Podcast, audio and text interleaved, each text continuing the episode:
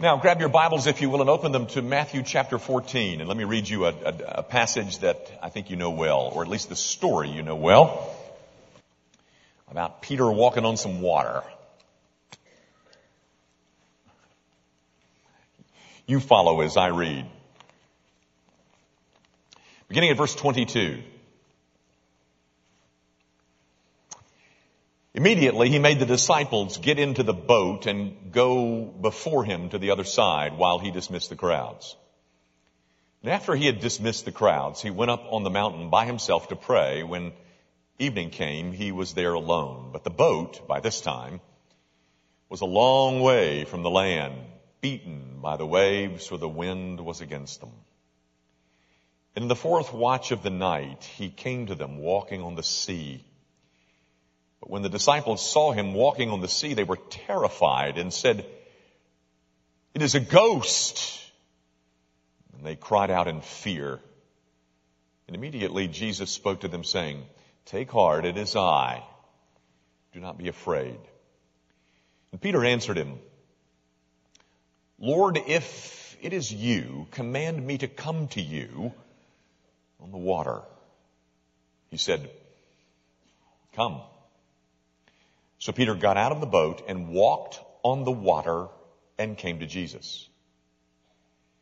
But when he saw the wind, he was afraid and beginning to sink, he cried out, Lord, save me.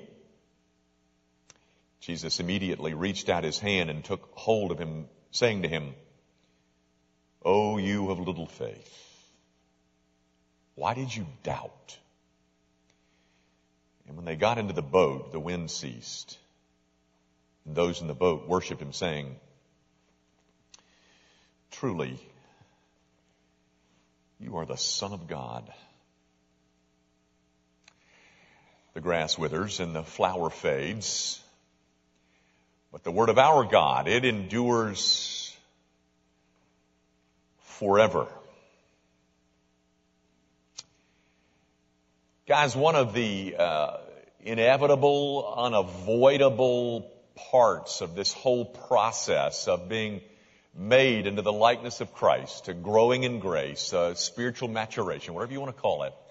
One of the inevitable parts of that is a, is a period or a, or an event or a series of events that you would classify uh, and label painful, troubling, trial, difficulty, whatever.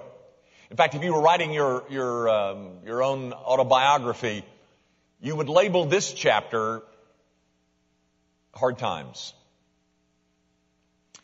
And, and the Bible is never coy with you concerning that subject. It never tries to pull the wool over your eyes. It never tries to lessen the, uh, the, uh, the, the reality of such a thing. Uh, the Bible states that this kind of stuff is a fact. It's a fact of a Christian's experience. And um, and if that comes as a surprise to you, if if your difficulty comes as a surprise to you, it's not the Bible's fault. Uh, in fact, there's a there's a statement by Peter, interestingly enough, in one his first epistle, in chapter four, verse twelve. He says, don't be surprised as, as if this fiery trial was something strange that has happened to you. It's not strange. If it comes as a surprise to you, ladies and gentlemen, it is not the Bible's fault, it is yours. And may I say to you, I think one of the kindest things that I can tell you one of the, um, one of the most pastoral things that I can say to you is that this kind of stuff is a fact of life. I think it's cruel to tell you otherwise. Now, guys, you may, you may have already been convinced of, of the fact of, of difficulty, of trial, of, uh, that's included in the Christian's experience. You may have already been convinced of that fact, but there are several parts of this that might surprise you. And that's what I want to show you, the, the, the, the things that might be considered somewhat surprising to you. Let's go over some of those. I've got four of them that I want to point out as a result of this story. So stay with me. First of all, guys, you'll notice that this is a story about some followers of Jesus Christ who are doing exactly what Jesus told them to do. That's how it opens in verse 22. They are, they are responding to a command. They are right where he wants, wanted them to be, doing exactly what he told them to do. And in the midst of doing exactly what he told them to do, they are being beaten by a storm. Now guys, there are several stories like that in the scriptures. Um, we, we, we don't have time to enumerate them, but they're, trust me, they're just all kinds of stories that, that say that basically the same thing as that. But the, the, the Western church, the American church in particular, has a real problem with that on a couple of fronts. Let me mention a, just a couple of problems that the American church has with this kind of event, this kind of scene. Number one, these guys are doing exactly what they were told to do. They are, they are uh, being obedient to, to what Jesus told them to, to do. And I thought that if you, if you were obedient, then you avoided this kind of stuff. If you, if you do everything that God tells you to do, don't you miss out on this? Guys, Jesus Christ did everything His Father told Him to do and it led Him to a cross. Obedience is not some kind of guarantee that, that you're going to avoid pain. In fact, if your only motive for obeying is in the hopes that you might avoid pain, then sooner or later, you're going to be disillusioned. Somebody's going to have to pick up your spiritual pieces. Another front that, that, that the American church doesn't like stories like this. Uh, they, they got problems with, with a story like this. It, it, it comes in this form.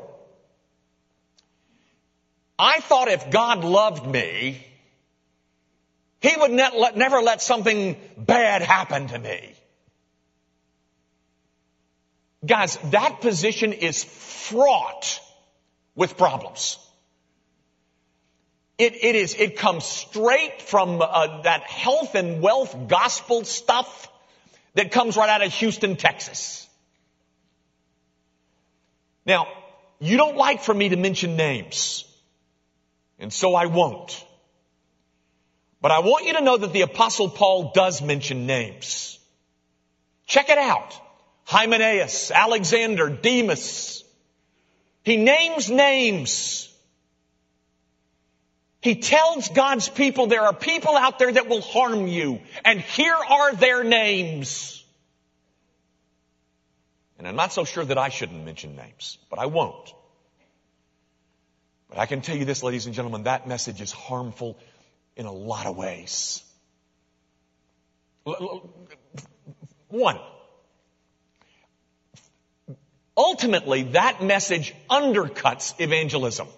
Well, how so, Jimmy? Well, because the non-Christian world realizes that life is tough, that life is hard. And they know that that phony baloney, I really wanted to call it something worse than that, but my wife wouldn't let me. Um, they know that that stuff is, is foolishness. And so our whole credibility is just undercut when we go out and say stupidity like that. And to think that it has the following that it has in this country is just mind boggling to me. I, I wonder, have you ever read this book?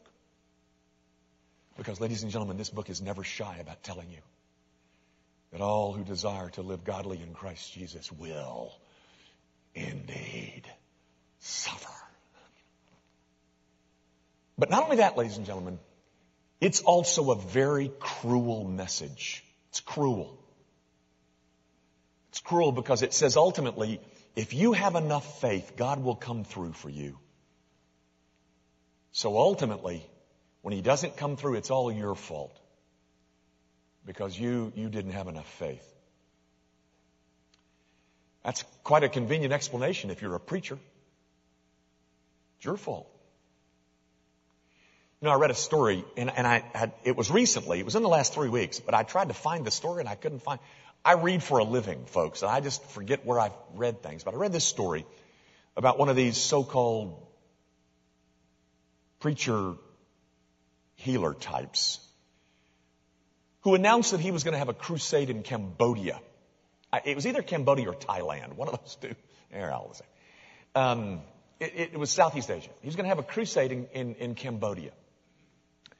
And in his pre-crusade promotional materials, he described all of the wonderful things that were going to happen at this crusade, all the healings and the miracles and all the business that was going to happen at this crusade. And it, and it swept the, the land and, and people got all excited and, and poor villagers came from far away and some sold their cows so that they could make the trip to this crusade. And when they got there, None of that stuff happened. And when it didn't happen, a riot ensued. So serious was the riot that the military had to intervene, extract this preacher guy out of there, and get him out of the country via helicopter.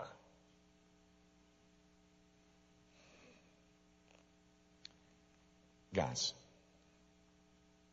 storms are a part of the process of making us into the image of Jesus Christ. Storms happen to obedient Christians.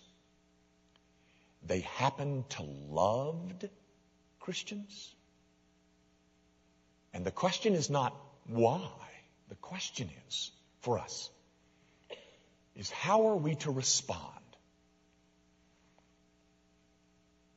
Now, Speaking of response, which brings me to my second part of this that might be surprising to you. Guys, when you're, when you're in, at the end of your rope, when you're in some kind of extremity, you really don't act. You react. You know what I mean by that? Um, what happens when I find myself at the end of my, my tether is that what is already in my heart comes out. You know, the stuff that's, that's already there, it, it, it finds a way to, to come to the surface. It's like, it's like squeezing a toothpaste tube, and when you do, the stuff that's on the inside comes out. And guys, in, in the midst of difficulty, when my heart gets squeezed, the stuff that is in there,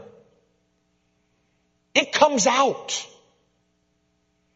Um, you know, that, that stuff that I have dreamed about and I've spent my time uh, devoted to and, and, investing in and, and, and uh, that's the stuff that comes out when the heat gets turned up. You know, I told y'all that, um,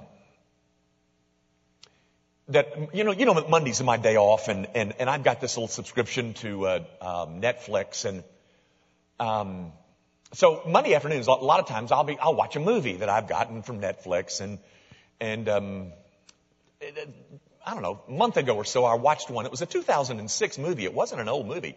Um, it uh, it starred Kevin Costner and um, Ashton Kutcher. You know they were it was a pretty pretty good movie. It was called The Guardian. It was about the Coast Guard. And um, the movie opens up in, in this storm scene, you know, and and it's out in this raging ocean-looking thing, and you know, and I'm sure it's in the Atlantic off the coast of Nantucket. I, I, I don't know, but it's this storm, and there's this overturned luxury yacht, and there's two people out in the out in the um, the water, and they, you know they got their life jackets on, and they're trying to survive, and here comes the Coast Guard helicopter, yay! And the Coast Guard, Coast Guard helicopter gets over the top of them and, and it lowers this basket, you know, to extract them out of the water. And, and I guess, you know, as, as, I don't know what Coast Guard policy is, but I guess you go for the woman first. And so they lower the basket and the woman gets in the basket and her husband in the movie comes over to the basket, pulls her out of the basket, gets in himself so that he can save himself. Unfortunately for this dear fellow, his wife survives as well.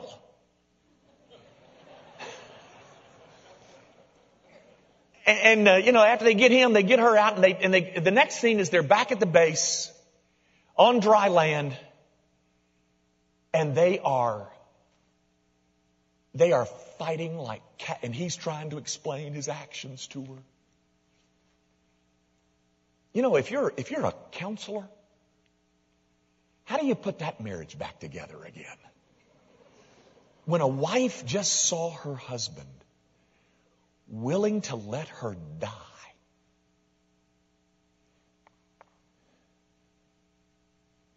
You know, ladies and gentlemen, when the heat gets turned up, the stuff that's already in there comes flooding out.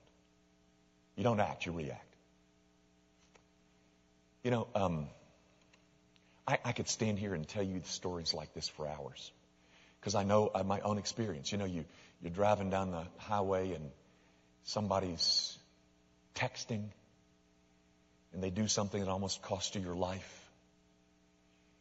And you are, I mean, I don't know about you, but I'm at that point homicidal. I um, I remember, I don't know, a year ago maybe, a little over. This I got on a phone call with an insurance company, and um, they had it was their stupid mistake. They were you know, and you're talking to somebody in Bangladesh and and they're going by the rules of the policy and they won't listen. And I'm telling you, ladies and gentlemen, you wouldn't have been proud. And I, I finally had to get back on the phone and try to find the lady in Bangladesh that I had been so ugly to. All I'm, all I'm telling you is, in the, it, it, in the midst, when, when, when the heat gets turned up, you're not acting. You're reacting. What's, what's, what's already in there just comes out. It always does. Storms have a way of, of pointing out stuff that was there all the time but as long as life is placid and there's, the, the, the, there's no howling winds, nobody, including me, even sees what's in there. But sooner or later, a storm comes.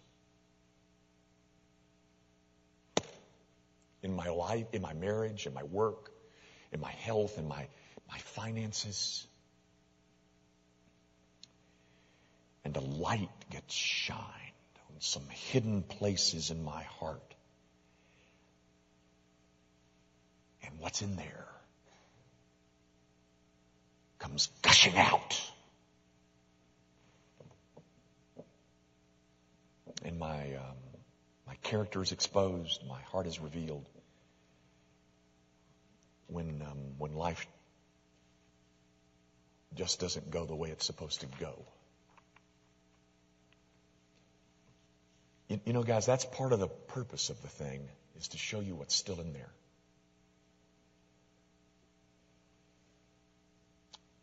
Here's the third thing that might come as a surprise to you folks, really um, drawing from the story. All faith is flawed faith. All of it. Yours, mine, Peter's. All faith is flawed faith, and there's good and bad in, in all of us. L- let me show you first Peter, let me just show you the good on display here via Peter. First of all, guys, say what you will about Peter's failure. Don't miss the fact that there were 11 other men in that boat who had no interest in getting out of that boat or walking on any water. Fail he did. But in his enthusiasm to be, to be with Jesus, notice what he asks. He does not ask, hey Jesus, can I walk on water? That might be fun. He asks, Jesus, can I come to you? For Peter, life was about more than sitting in a boat and riding out a storm. It, it, was made, life was made for more than just avoiding pain, avoiding failure. I was made to be with Him and He's out there, so I gotta go out there. Guys, you make no mistake about this. There is a cost of staying in that boat. And as you're sitting in your recliner and trying to avoid all risks, your soul atrophies because you miss out on being on being where he is. Ladies and gentlemen, some of you haven't taken a risk for Jesus Christ in your entire Christian experience. And your soul is atrophying.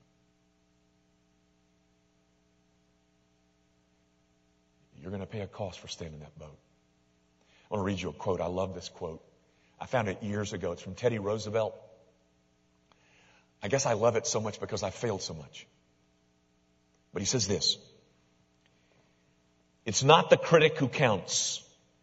Not the man who points out how the strong man stumbles or where the doer of deeds could have done better. The credit belongs to the man who is actually in the arena who at best knows in the end the triumph of great achievement and who at the worst, if he fails, at least fails while daring greatly so that his place will never be with those cold, timid souls who know neither victory or defeat. Like those other 12 guys in the boat. Ladies and gentlemen, as for me and my house, I don't want to be with the cold, timid souls. John, John Piper tells a story about a 70 year old man, or he had retired. He was over, seems like it was early 70s. And uh, his wife had died, and um, he was retired, as I said, and, and um, he decided that, that God had called him to go preach the gospel to Muslims.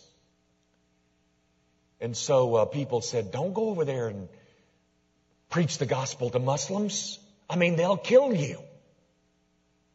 And so um, he went to over there to preach the gospel to Muslims. And guess what happened to him? They killed him.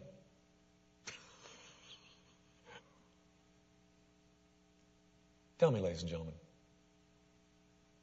would you rather die like that or in a nursing home?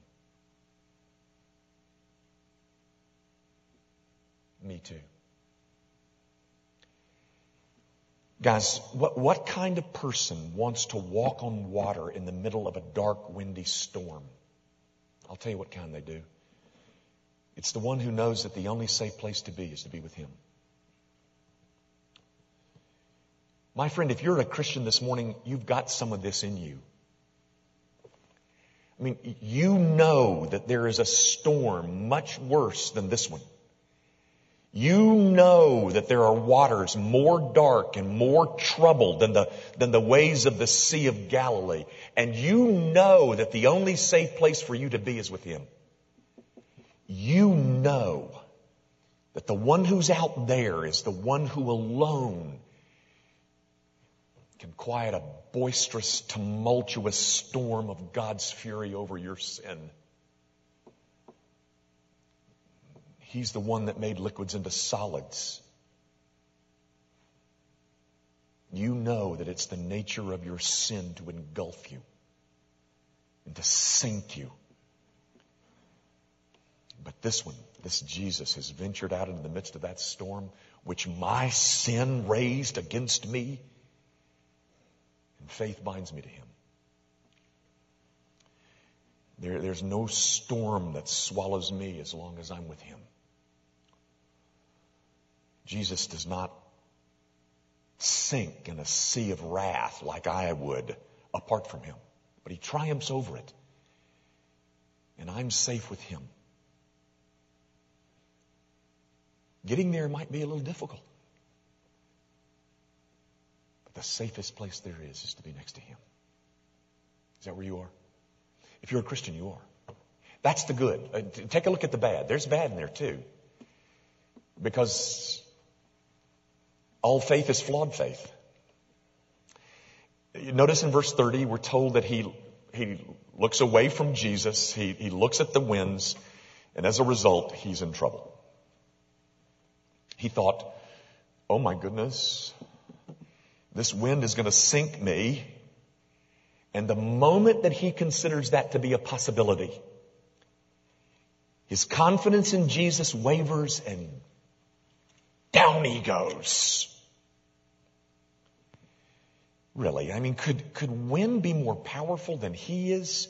You know, notice in this story, guys, when Peter asked if he could come, Jesus doesn't say, now let's wait just a few minutes until the, until the wind dies down. Peter asks and Jesus says, come on. Guys, it's, it's unbelief that undercuts Peter's situation, not the wind. You gotta remember that.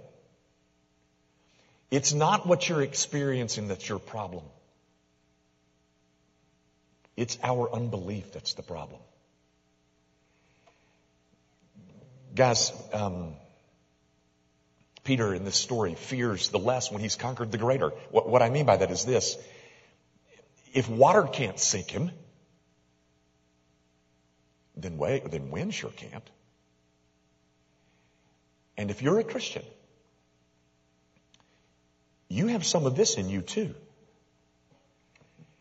Um, guys, Peter has already walked on a, taken a few steps on water and that was fine. He's already made progress towards Jesus Christ. And then something arose that engendered and created unbelief and he sunk. Guys, the, the trial that you're in, the pain that you're enduring,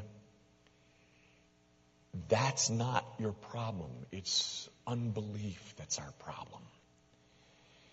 It, it, the wind is not going to overcome me, and neither is what you're facing. But will, what will sink you is, um, is unbelief. And I can pretty much assure you that some of that's in you too. Both of them. The good and the bad. It's in, it's going to show up in all of our responses. I um, I don't think Carmen reminds me even saying this, but um, her 44 year old sister just died of liver cancer on the 17th of the month, I think.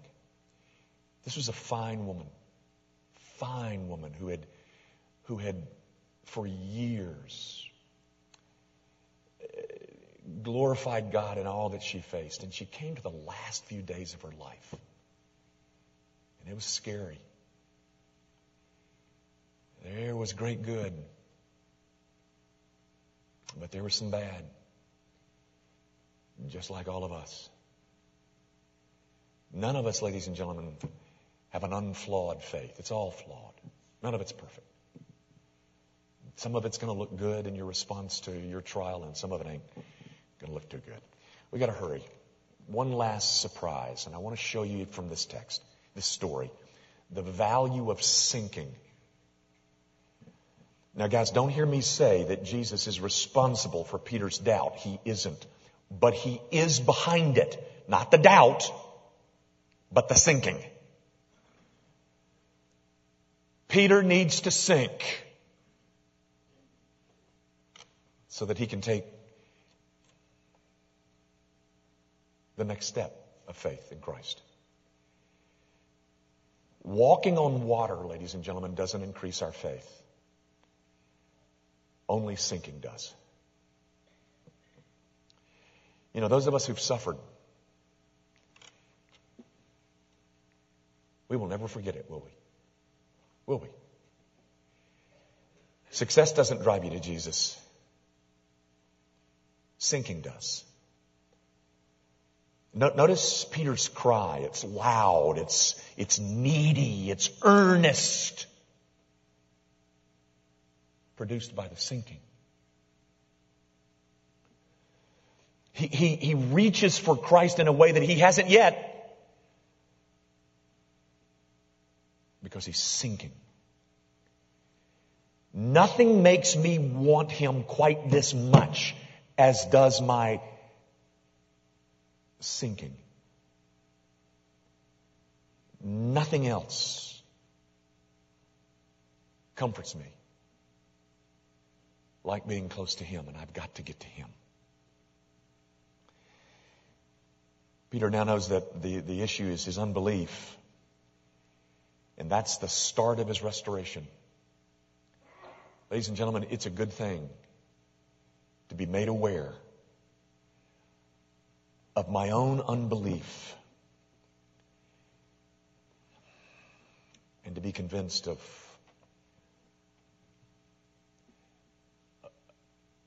of needing him more than I thought I did.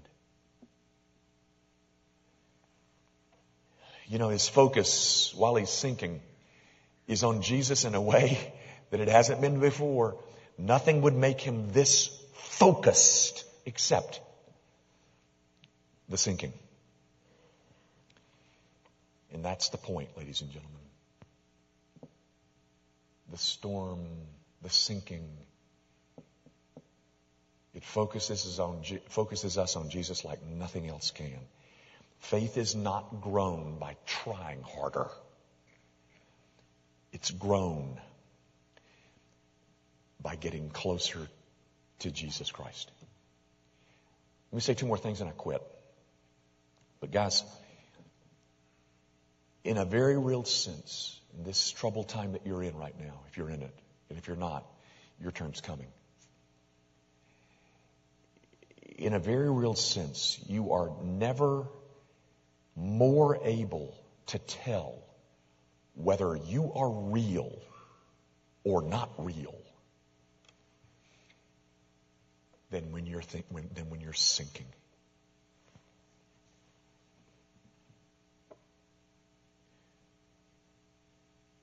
Who did you grab for?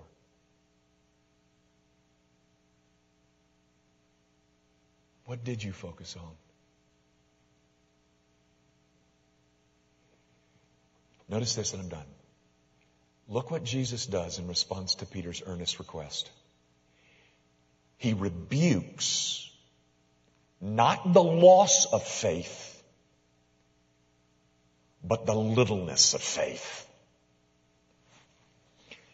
And that littleness of faith is made obvious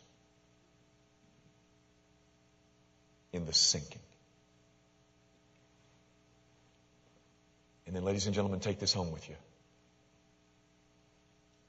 Jesus doesn't throw him away. He doesn't throw him under the bus. He doesn't say, that's a fine, how do you do? You creep. He reaches out and grabs him. And by the way, it is not Peter's grasp of Jesus that saves him. It's Jesus' grasp of Peter that saves him. You know, folks, we sing a song in here, and it goes something like this. Oh, love that will not let me go.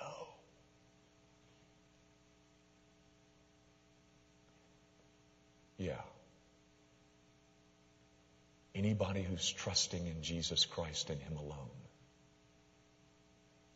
is the object of a love